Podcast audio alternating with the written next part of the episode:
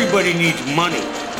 That's why they call it money. The best things in life are free, but you can give them to the birds and bees. I need. From Fool Global Headquarters, this is Motley Fool Money. Welcome to Motley Fool Money. Thanks for being here. I'm your host, Chris Hill, and joining me in studio this week from Motley Fool One, Jason Moser, from Motley Fool Income Investor, James Early, and from Million Dollar Portfolio, Mr. Ron Gross. Good to see you guys. How you Hey, doing, hey. Chris? How you doing, We will break down the latest earnings from restaurant stocks, entertainment stocks, and more. We've got the number one stock of the 1990s retiring from the public markets. We'll dig into that.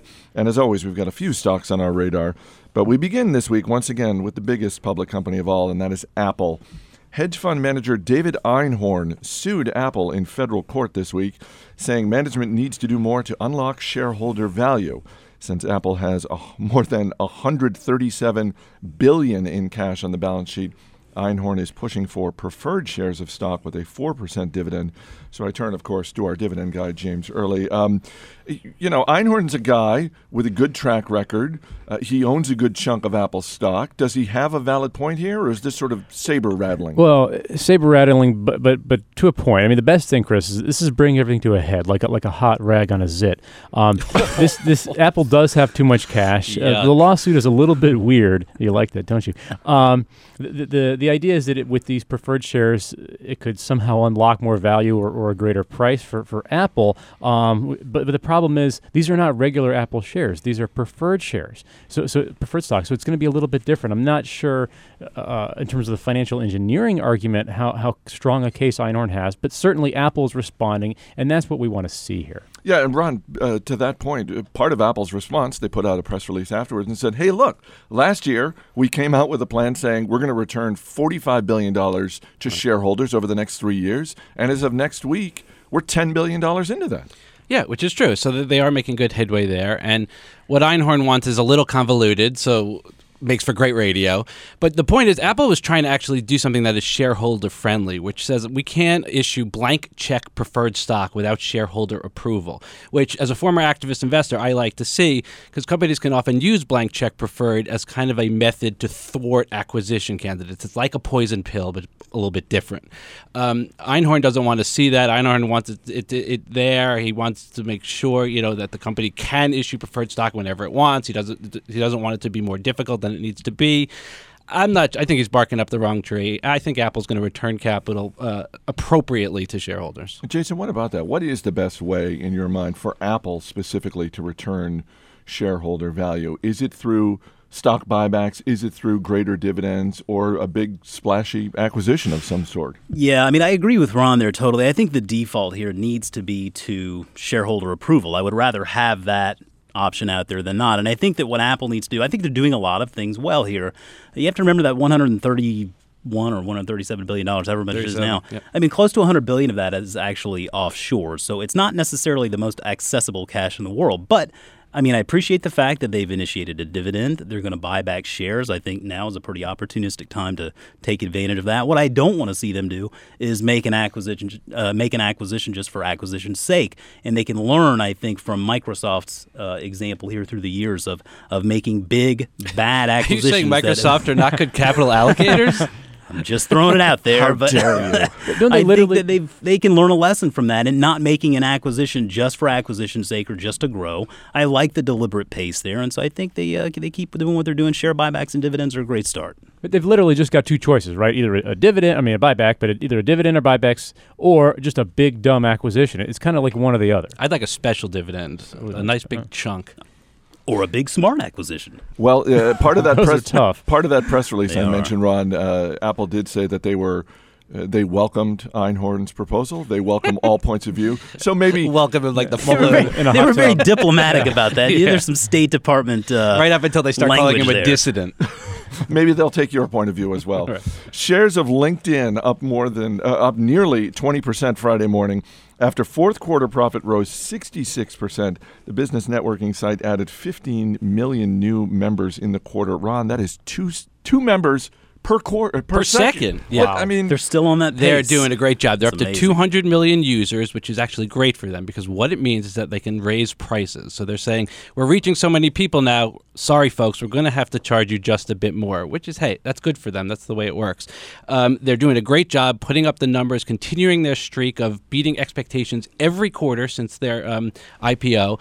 Um, so they're putting up the numbers that they need to support that relatively lofty valuation. I think the company's doing a great job. It is the 13th most visited website in the world, which I was astonished to discover when I heard Wow. that stat. Um, how big is their moat? We talk about competitive advantages and, and businesses having a moat. Um, it, it would seem like on the surface, anyone can attempt to just throw up this type of business, but the networking effect, Ron, it just seems like it's so powerful for them. It, how big is the moat? They have first mover advantage and they have a network effect as a result of, of, of getting up to 200 million. Um, that is not an insurmountable moat. It is nice. Um, sometimes there are no other moats in businesses. Uh, they're doing a good job. They need to really continue to entrench themselves so they are the uh, recruiting choice, uh, recruiting default of choice, um, and, and they'll kind of increase the moat just a bit. But nothing is forever. They'd have a stronger moat than Facebook, right? I mean, in the sense that like it's more, it's harder to to, to bug your professional contacts again to recreate some whole new network. Correct. else. And I love it because there's three sources of revenue. Um, the most important one, which grew 90%, being the one from corporations who are looking to hire uh, people. So versus just an ad model, which they have too. But I like the, the other kind of, uh, of revenue model better. A couple of restaurant stocks making headlines this week. Chipotle's fourth quarter profit up nearly 7%, uh, just barely below expectations. Panera's fourth quarter revenue up 15%, and same store sales up 5%. Jason, who do you think had the more impressive quarter of the two? That is a difficult answer there. But I do think probably I would go with Chipotle. I think the thing about Panera I like is they have such a, a wide variety of options on the menu that they attract. I think a lot of people.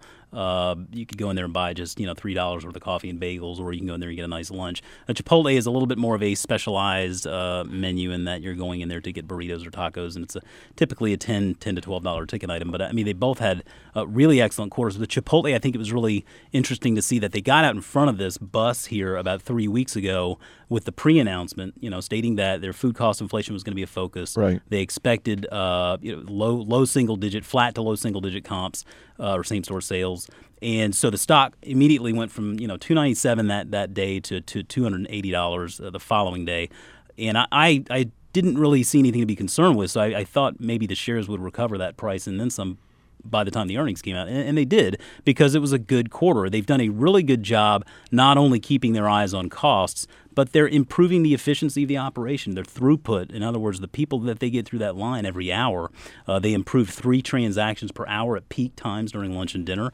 and and they improved the overall daily transactions by uh, more than three percent for the quarter and more than five percent for the year. So they're getting more people in the stores. The ShopHouse concept is playing out here. There is a lot of room for this company to grow. and It so I is amazing how they have like quarter. 400 people in that line. You think, oh, this is going to take five hours, but they really move you through pretty And quickly. the other thing they do well, I think, is because of the app there, you can order your food ahead of time and go in there and pick it up and save yourself the hassle of waiting in line. So they just, again, they, it's that focus on efficiency, the focus on throughput, and really devoting all of their attention and the costs to the food at hand. And I think that's what brings people back for more. What is the way to think about these two stocks? Are they both growth stocks? I, I tend to think of Chipotle as more of a growth stock, but it's it, for investors who are looking at the restaurant universe. Are they both growth, or what do you think? I would say they are, but I, I agree with you. I think that Chipotle has a better runway of growth ahead. Panera makes me a little bit nervous at this at this point with 1,600 stores because they have the competition out there in the form of Starbucks, and we know that Starbucks is really going to be upping their game in the food uh, realm of things here. But Chipotle really does offer something special that's proven out in just the Mexican concept. What they can do with the uh, the Asian concept is, is going to be interesting to see. But I do I do think there is more upside potential there with Chipotle. Disney's first quarter earnings fell 6%. Uh, Ron, usually when we talk about Disney, it's the parks and the media networks that get the attention, but this quarter it seemed like it was the studio entertainment division, which frankly just didn't have a good quarter at all. Yeah, um, there's a few things going on. One, ESPN, which continues to do wonderfully, did have some increased costs for, for some some rights to some sports, um, which happens. That's part of the business. Um, that's going to take care of itself over time. It's going to show up uh, in increased revenue, but you know it's it thinned out margins. Uh, also, the the studio business was a bit weak. Um, they had some missteps. Um, the Brave movie out on home video. Um, they had Cinderella out this time versus Lion King last year, so the comps were tough there. Overall, the company's doing great. I think the street is uh, impressed that the video game segment actually um, was profitable for the first time. I was going to say first time ever.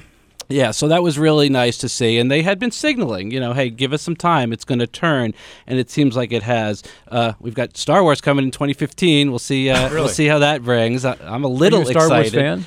I mean, I've seen them all. Hasn't don't sound everyone? like a fan. Yeah, yeah. I'm go- and I'll I'm see this one. I'll see this one. Uh, but the, it's a great company. It's it's just a blue chip, wonderful American company, and it's doing a great job. I keep on feeling like with, with Disney going on the uh, the Star Wars standalone movies, you're going to have like you know our, our 21st century version of the Odd Couple with like Yoda and Boba Fett trying to make it work. Getting know? a place together. Yeah, something. Yeah, I mean, the I'm early days. More about this. interested to see how they carry that out. Uh, shares of Disney were up 33% in 2012, and the stock hit a new all time high this week. Uh, what do you think of the shares, Ron? Are they a little pricey? I no- notoriously recommend selling the stock too early. Um, I, I really didn't see the growth that uh, that they, they continue to put up. So, um, is it going to knock the absolute cover off the ball? I don't think so. Is it a great company to hold in your portfolio forever? I think yes, maybe it is. Coming up, a financial icon got a makeover this week, and we're not happy about the new look. Details next. You're listening to Motley Fool Money. Funny, funny, funny what money can do. Welcome back to Motley Fool Money. Chris Hill here in studio with Jason Moser, James Early, and Ron Gross. Lower sales in China hurt Yum Brand's fourth quarter earnings, and the company also lowered guidance for 2013. That's never a good combination of factors there, It James. does not sound good, Chris. And obviously, this is Yum is actually more of a Chinese company than an American company by revenues. A lot of people don't realize that, and and a little less than half its profits, but more uh, more than half of its revenues come from China. So the issue, is, as as many of us know, is, is excessive levels of antibiotics were, were found in, in the chicken. Yes. Um, you know, they could probably make a side business just taking everybody who's got some kind of a, a bacterial uh, infestation and feeding them this chicken. Um, but but obviously people have stepped away. Food food safety is a very touchy issue in China. Um, I, I don't know how the question, the unanswerable question is, is how much longevity that this sort of fear factor is going to have. You know, I tend to think these things blow over. It's still a long-term trusted American brand. It's been there for several decades, but but we'll have to see. One board member just bought a, a big chunk of shares, which is a good sign. That's a good sign. Uh, David Novak, the CEO, in the statement uh, with the earnings, did refer to, quote, the adverse publicity from the poultry supply situation. Right. I mean, comp sales were down 6% in China. I think, you know, that you're going to see that. But China remains an extremely important place for Yum. I think they're going to open up 700 new stores uh, this year, um, which is not not small amount. Um, and I think you'll see those numbers turn. I'll just. This is why I only eat. I don't eat fast food. I only eat organic, humanely raised animals for reasons like this. Well, I do think we are in the middle of a shift here. I think fast food restaurants in the United States, the quick service restaurants, are having a little bit of a more difficult time. And I mean, it's not just Taco Bell and KFC, but McDonald's and Burger King and Wendy's. I think there's a bit more of a focus not only on the quality of the food, but the health of the food, the you know the the the, the health benefits of the food. Uh, and so you're seeing like your fast casuals like Panera and Chipotle and others succeed more. Uh, I don't know that that these quick service restaurants, I don't know they can really overcome that. They're trying to spend more to up their game to compete with those fast casuals, but the same store sales don't lie. They're down and, and they're not really showing showing us the money. And might you be a little biased, Jason? We- We just heard before we started taping that that Jason had a very bad experience uh, with I was Kentucky going to Fried say, during, Chicken. during the break, Jason was saying, not, not a big fan of the KFC. No. Um, staying in China, Baidu's fourth quarter revenue rose more than 41% to just over $1 billion. And yet, Ron Gross, shares down more than 10% this week, 36% increase in net income just ain't enough to get it done. apparently. um, you know, what can I tell you? Smallest increase since the first quarter of 2009. And investors in a stock like like Baidu or Google or Amazon or any of these traditional uh, high growth stocks don't like to see that, and and they pull out and they sell. Um, it doesn't really have anything to do with the long term health of this business. Clearly, the market leader. Um, they do have some things to work out. They got to figure out mobile. Who doesn't? Right. um, and they are they're doing some increased spending around that. There's some increased competition from Qihoo 360, but nevertheless, they are clearly the market leader. They do a great job. Um, they do have the moat there, and I, we think it's inexpensive. The market share that they have is somewhere in the neighborhood of 75% of the search market in China. Is I look at that, and one question I have is how much higher can they go? Probably no higher. In fact, they perhaps could go lower, but I s- even if, at seventy percent, it's still a fantastic The fantastic internet business. usage is still growing. Yeah, pretty exactly. fast there. The worst kept secret on Wall Street was made official this week. Dell is being taken private in a $24.4 billion buyout being financed by Michael Dell, the founder, private equity and debt financing from some big investment banks, and also a $2 billion loan from the nice people at Microsoft. Um, Jason, as I said at the top of the show, this is the number one performing stock of the 1990s. If you bought at the beginning of the decade and sold at the end, you got a return of almost 92,000%. Oh my gosh. Does something like this say that they just can't hack the public markets anymore? What does this move say to you? I, I don't know that I don't know that that I mean I think we've known for a while that they've been having trouble hacking the public markets and I think it's a great history lesson in that it's been a wonderful performer up to this up to this point. And I, th- I think Dell actually might have been the first stock I ever owned. My dad gifted me some shares 20 years ago like 45 bucks. I promptly sold them and took the cash, but thankfully I did. Ron still has his. I feel You like have that pretty? I am a proud owner at thirty-six dollars a share. but I think that what we're seeing with this is this is going to at least give the company a chance to get out of the public eye and try to get their house in order. The thing about hardware and tech is when you're the king of the hill, there's always someone trying to knock you off. And Dell has been suffering from this with, with everything that we've seen from Microsoft and now Apple and Google and everyone else out there is trying to take part in this game. Uh, but, you know, Best Buy, I think, is another example of a company that is trying to, to maybe take this route as well because their their business model is not as applicable as it once was, and as well as the stock did for a number of people years ago, it's not going to do the same thing going forward. So getting out of that public eye will give management the opportunity to get their house in order without the scrutiny of us on this radio show every week and Market Foolery every day, giving them a hard time. Um, just real quick, if you own PC stocks, whether it's HP or someone else, or tech hardware, is this a warning? I think it's a, I think it's a shot across the bow. Yeah, I think it's just another sign of the difficulty in this in this line of work. In that when you are the king of the hill, when you're on your game, there's always someone up there, someone just trying to trying to knock you right off. Activision Blizzard's fourth quarter earnings came in higher than expected. The video game maker also raised guidance on first quarter profits. Ron, shares were up more than 7% Friday morning. Finally, Chris, some recognition from the markets. Activision, you know, it never goes anywhere despite putting up great numbers. It's been in this range of 10 to $12 Yeah, so a share for the, a year now. It's great to see it over 13. Finally, this is the best performance in its history. Record operating margins. I think um, the street really likes some comments they said about what they may do with their four billion dollars worth of cash, in the sense of returning it uh, to shareholders in, in some form. I got a little nervous when I saw some acquisition comments and, and things like that. But overall, great numbers. They're thinking about their capital allocation strategy. Um, their franchises continue to do great, so things are looking very nicely. And finally, this week, Hasbro announced a new game piece for the board game uh, Monopoly. Uh, they had asked people to vote online, and the five choices for the new game token were helicopter, diamond ring, robot, guitar, and cat. And unfortunately, the people have spoken, and they picked the cat, which I guess because there's a, a game token that's a little dog, maybe that was sort of the opposite. I really thought they would have gone like helicopter or robot, but So much cooler. It is so much cooler. Um, Are, are you not a cat person, Chris? I'm not a cat person. I'm really Okay. allergic, so I guess I didn't can't play know that. Monopoly anymore. Um, the, the the piece of the story that I like the most is that in addition to selecting a new piece, they had to essentially boot one of the old pieces. Um, the iron uh, got kicked out of the game, but there's a company in Pennsylvania called Ames True Temper. It's a subsidiary of Griffon Corp. They make 80% of the wheelbarrows that are sold in the United States. So they started an online petition to essentially save the wheelbarrow. Genius. That is genius. That's very smart. Shout! I hope someone's getting a raise over at Ames True Temper.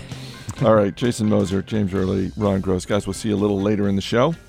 Coming up, we're going to take a look at global investing with Bill Mann from Motley Fool Asset Management. Stay right here. You're listening to Motley Fool Money. Welcome back to Motley Fool Money. I'm Chris Hill. To kick off 2013, the Dow Index rose nearly 6% in the first month, the best performance in January since 1994.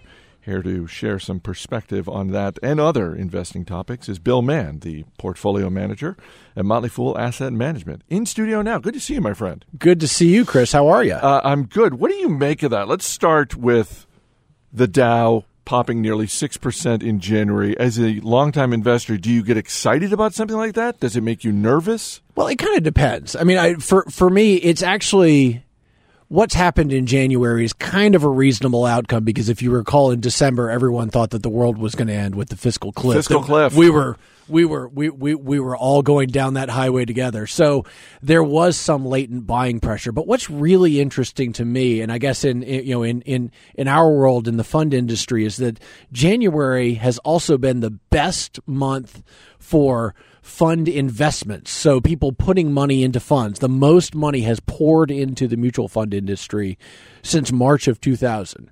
Now, March of 2000 was kind of a interesting month because that was the very end. I was going to say, Yeah. that was the very end, right before the tech bubble started to e- explode. Right. That money that money got set on fire very quickly, you know, very quickly thereafter because so much of that money, I know you were you were around then and you were watching the markets Sure. and I was involved as well.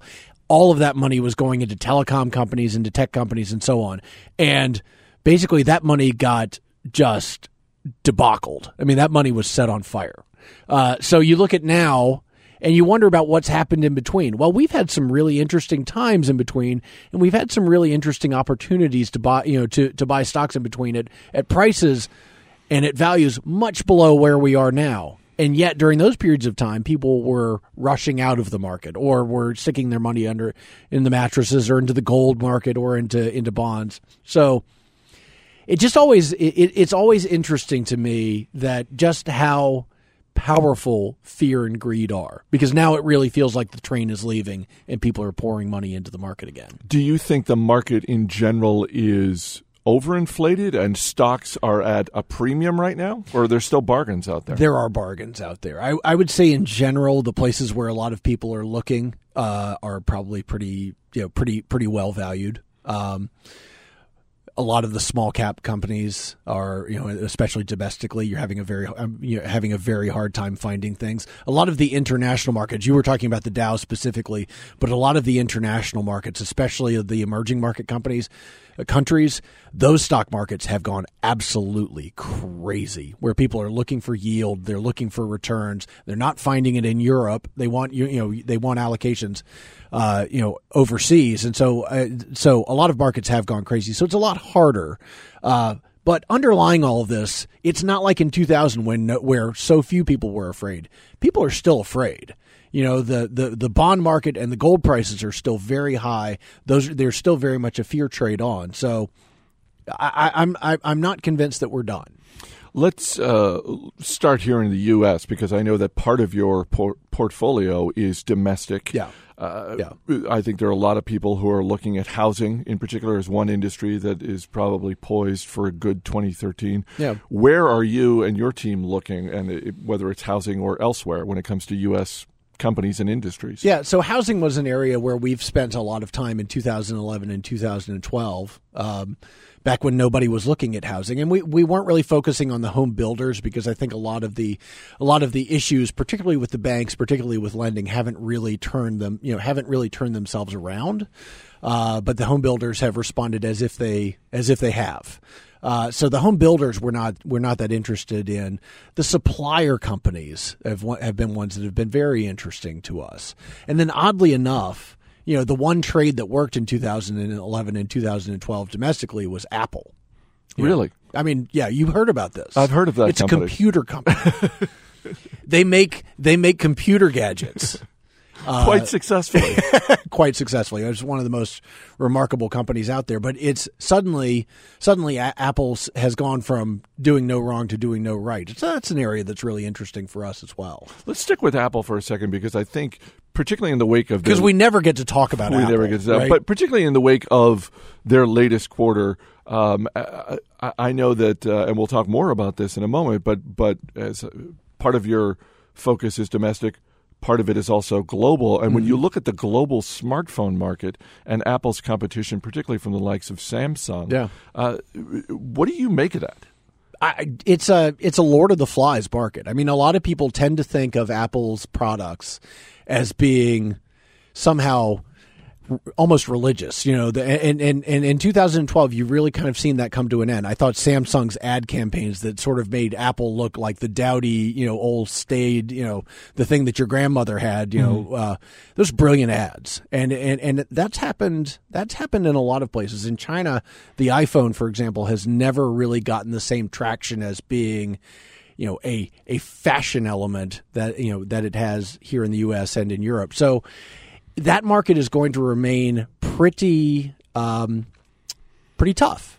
You know, I, I, I, I, think that it is it is very true that uh, you know that, that Apple has lost a little bit of its of its mystique, but ultimately for us, I mean, you're looking at a company that has you know it, multiple commas in its cash balance uh, you know, in the in, in, the hundreds of billions of dollars in cash by itself. So Apple doesn't have to be the, be the same remarkable growth company for it to do okay from here. You know, you look at the cash, you look at just how you know how their margins are, and their margins have their margins actually dropped a little bit this this last quarter. But even if you decline them a little bit, Apple's gonna do okay, just so they don't try and recapture the magic of when they went from you know six dollars to seven hundred because that those days are gone.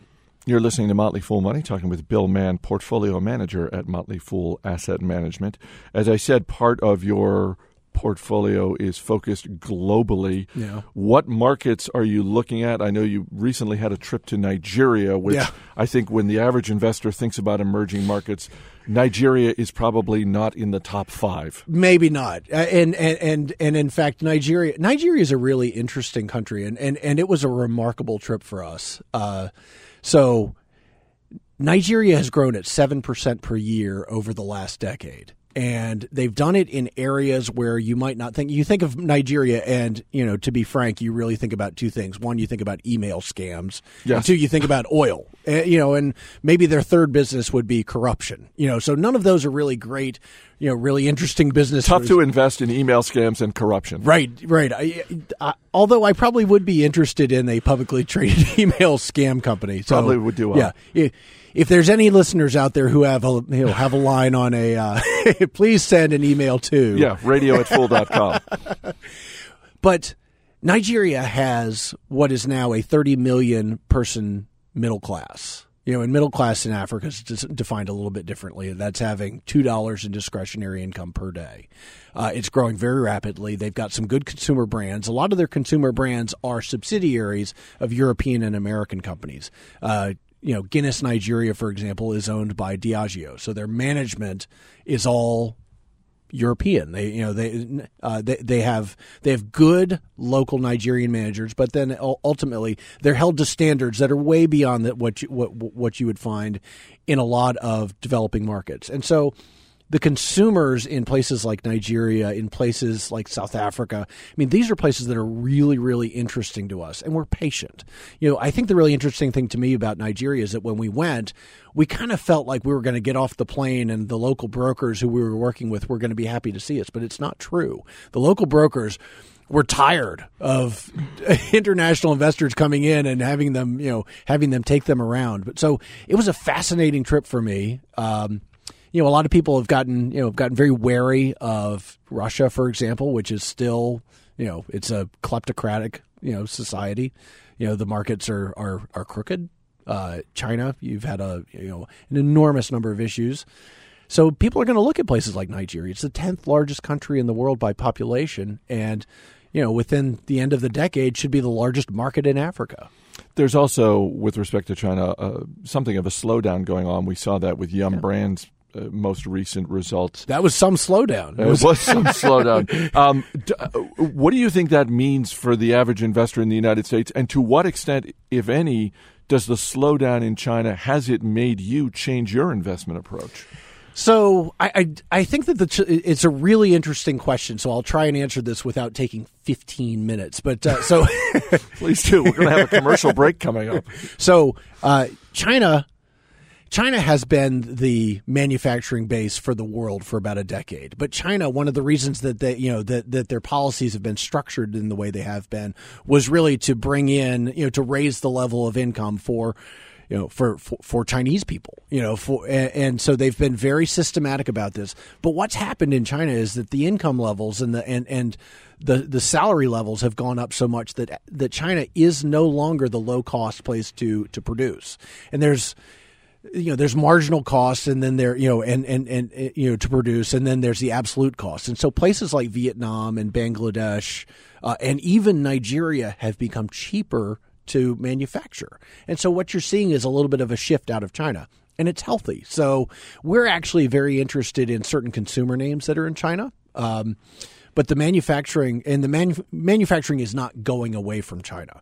And the country really needs their uh, uh, their rate of growth to continue because there are 1.6 billion Chinese, and not that many of them have been lifted out of po- poverty yet as a percentage of the population. So their growth rate will will continue to be far beyond what you can find in the U.S. and in Europe and other developing markets. But it's not going to be reliably double digit going forward. So, I mean, it's a healthier market in some ways. I, I, think one of the concerns, and we've certainly talked about it before on this show, when you're looking at companies that are based in China, is just the whole notion of trustworthiness. Yeah. To what extent can we trust the management, the numbers on the balance sheet, that sort of thing? In your time, and it's and you've had a long time to study yeah. business in China. Are there companies that stand out in terms of their track record for trustworthiness? Uh, it's a great question. Yeah, so I've been in China. I've been working in China off and on since 98. One of the issues in China is not only that the companies themselves, uh, you know, put a low priority on, you know, good bookkeeping or good reporting is that the government's kind of in on it too. So you had a you you had a number of companies that, you know, in in the you know 2006 2007 that were Chinese that listed in the United States and then were found to be frauds and so then the Chinese government made their local financials unavailable to foreign investors anymore. So that's troubling. That you know that is that is really troubling. That's so, one way around the problem, right? And and I think it's ultimately extremely destructive for China because the easiest solution is to say, well, forget it. I'll just invest elsewhere. I mean, that's why people are, you know, I probably shouldn't have been so surprised that people were looking at a place like Nigeria because China is so bad, they got to look somewhere else. So, I mean, as, you know, as as as bad of a reputation as as Nigeria has, they're reforming in the other direction. So, I mean, for me, there are there are very good companies in China. Uh, there are very good companies that, that tend to have Hong Kong based management or or Western educated management. We are still very fond of Baidu, although they've had a very they've had a very hard time over the last six months or so. I think ultimately that's a very good company run in a very honest fashion. You're listening to Motley Fool Money, talking with Bill Mann, the portfolio manager at Motley Fool Asset Management. Uh, you can read his monthly column, Declarations. Uh, you can sign up for it. It's a free email. Just go to foolfunds.com. Uh, I was on the Fool Funds website, uh, and, and one of the things that stood out to me when I was looking over, you guys disclose not only your top holdings, but also now all of the holdings. Yeah. But one of the things that caught my attention was the degree to which financials as a category are a part of your portfolio. It was frankly a, a, surprisingly high. Did you find it shocking? It wasn't shocking, but I just it was a it, you know somewhere in the neighborhood of twenty to twenty five percent. Yeah. And what surprised me was I guess just how high that was because typically I think of financials and I automatically think in terms of the big Wall Street banks, which, right. despite the fact that some of them at varying points over the last few years have been good stock investments. Yeah. From a transparency standpoint, it's hard. It's really hard, it's and hard. that's ultimately the main reason I just avoid them completely. Why yeah. are financials a big part of your portfolio? Well, so you really touched on two things. One is that what we've started doing, and we started doing this last month, is that at Fool Funds we do release our full list of holdings every month, a few days after the end of the month. And the reason that we do that is that we feel like our shareholders ought to know what they are investing in, because ultimately a fund can't do any better than its holdings. So we really want people to know. But if you look at our holdings, you'll that see that sounds like a radical notion. Is that I it mean, is radical? But it is, yeah. uh, here's my ignorance of the fund industry. Is that actually a radical notion? It what? is radical. it, it is. It, it I mean, it's it. It's baffling to me that it is so, but with most fund companies, you can find out really instantly what their big holdings are, uh, but but over, not everything. But not everything. No, it, it's it's just not the case. I mean, there are a few fu- fun companies that do it, and we, you know, I can't I can't take credit for having come up with the idea. There's a wonderful asset management company out of Ohio called Diamond Hill, and when one of our one, uh, when Tim Hanson, one of our analysts, sat down with them, they said, "Yeah, this is this is why we do it. We want people to know." And we said, "That's a great idea.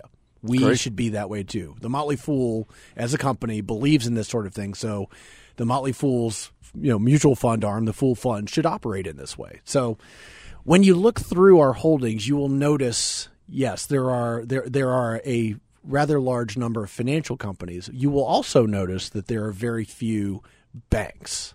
And so a lot of people tend to think of banks as being financial companies, but insurance companies are also financial companies. And a lot of asset managers are considered to be financial companies like Diamond Hill, but also companies that are some of the best companies in the world, some of the great, you know, compounding machines of all time like Berkshire Hathaway and Markel, uh, Brookfield Asset Management. And these are companies that we hold and they're not they're not in the banking industry. I mean, they're not out there trying to you know trying to get the get the mortgage industry back you know back on its feet. They're not worried about that. They are they are investors in the ways that that, that we think that people should invest, but they do get characterized as uh, financials.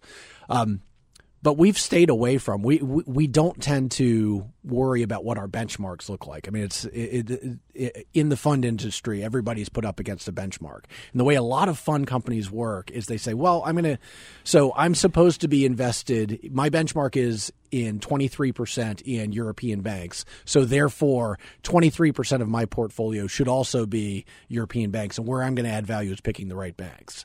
We have no exposure to European banks, not not direct exposure in any of our portfolios, just because we haven't found anything that we're interested in. And you know, through December and January, that's really hurt us. But I think longer term, you know, having a no strangers in your portfolio policy is a little bit better for us. And and and uh, you know, it's just it's the way that we're more comfortable operating. You can read more from Bill Mann at foolfunds.com. He's the portfolio manager at Motley Fool Asset Management. Thanks for being here. It's really good to see you, Chris. Coming up, we'll give you an inside look at the stocks on our radar. You're listening to Motley Fool Money. As always, people on the program may have interest in the stocks they talk about, and the Motley Fool may have formal recommendations for or against. So don't buy or sell stocks based solely on what you hear. I'm Chris Hill. Joining me in studio once again, Jason Moser, James Early, and Ron Gross. Guys, it is that time once again. Time for the stocks that are on our radar. Ron Gross, you're up first. What's what do you got? I'm going back to the well with a microcap company called Ampco Pittsburgh. Ticker Okay. symbol AP, a microcap manufacturer of forge hardened steel rolls. Think of uh, rolling pins, kind of that they use to roll out steel. Okay. Uh, they make the rolling pins. Uh, the company reported. Fourth quarter results better than my model anticipated. Um, the stock is seventeen fifty now. I think it's worth thirty. Once the ste- 30? 30 once the steel cycle firms up a bit. So you, there might be a wait here, but it's incredibly undervalued. It'll firm up sooner or later. Thank you. How There's a correlation From your there with mouth. the steel and his Man of Steel cufflinks. Uh, you, if Ron is rocking the, the Superman, Superman cufflinks cuffs, like today. they're kind of large. Um, uh, just quickly, what kind of time frame you talking? It's hard to, to predict cycles. uh, So let's say within two years. Okay, James Early, what's your stock? Uh, Chris, you've planted the Hasbro seed in my mind, so I'll go with that. This has been a bit of a turd on the eye scorecard. It's not been that great. That's more of my timing, n- not the not the company. I do like it long term, and it just raises dividend 11%, which you know when you see that, it, I kind of lose all, all reason and rationality. so I like Hasbro. You're that cool. And the ticker- HAS, HAS. HAS ticker symbol. All right, Jason Moser, what's your stock? I think I'm feeling the nostalgia from having lunch over at the ShopHouse uh, yesterday, but I, I like Chipotle where it stands right now. I think uh, after reading through what this quarter was like, I think this is a company that still has a lot of growth ahead. Uh, again, I had mentioned the throughput before, but what I also think is really interesting is that you know you're looking at a company right now that's trading around 30 times forward earnings. The last time that's a reasonable reasonable price when you compare it to its peers. For a long time, it's been uh, 55 times or so. The last time it traded in this range was back in 2009 when they were forecasting flat to low single digit comps, and we saw that whole year play out that way. I think this is uh, this is a good time to be looking at the stock. All right, guys, thanks for being here. That's going to do it for this edition of Motley Fool Money. Our engineer is Steve Broido. Our producer is Matt Greer. I'm Chris Hill. Thanks for listening. We'll see you next week.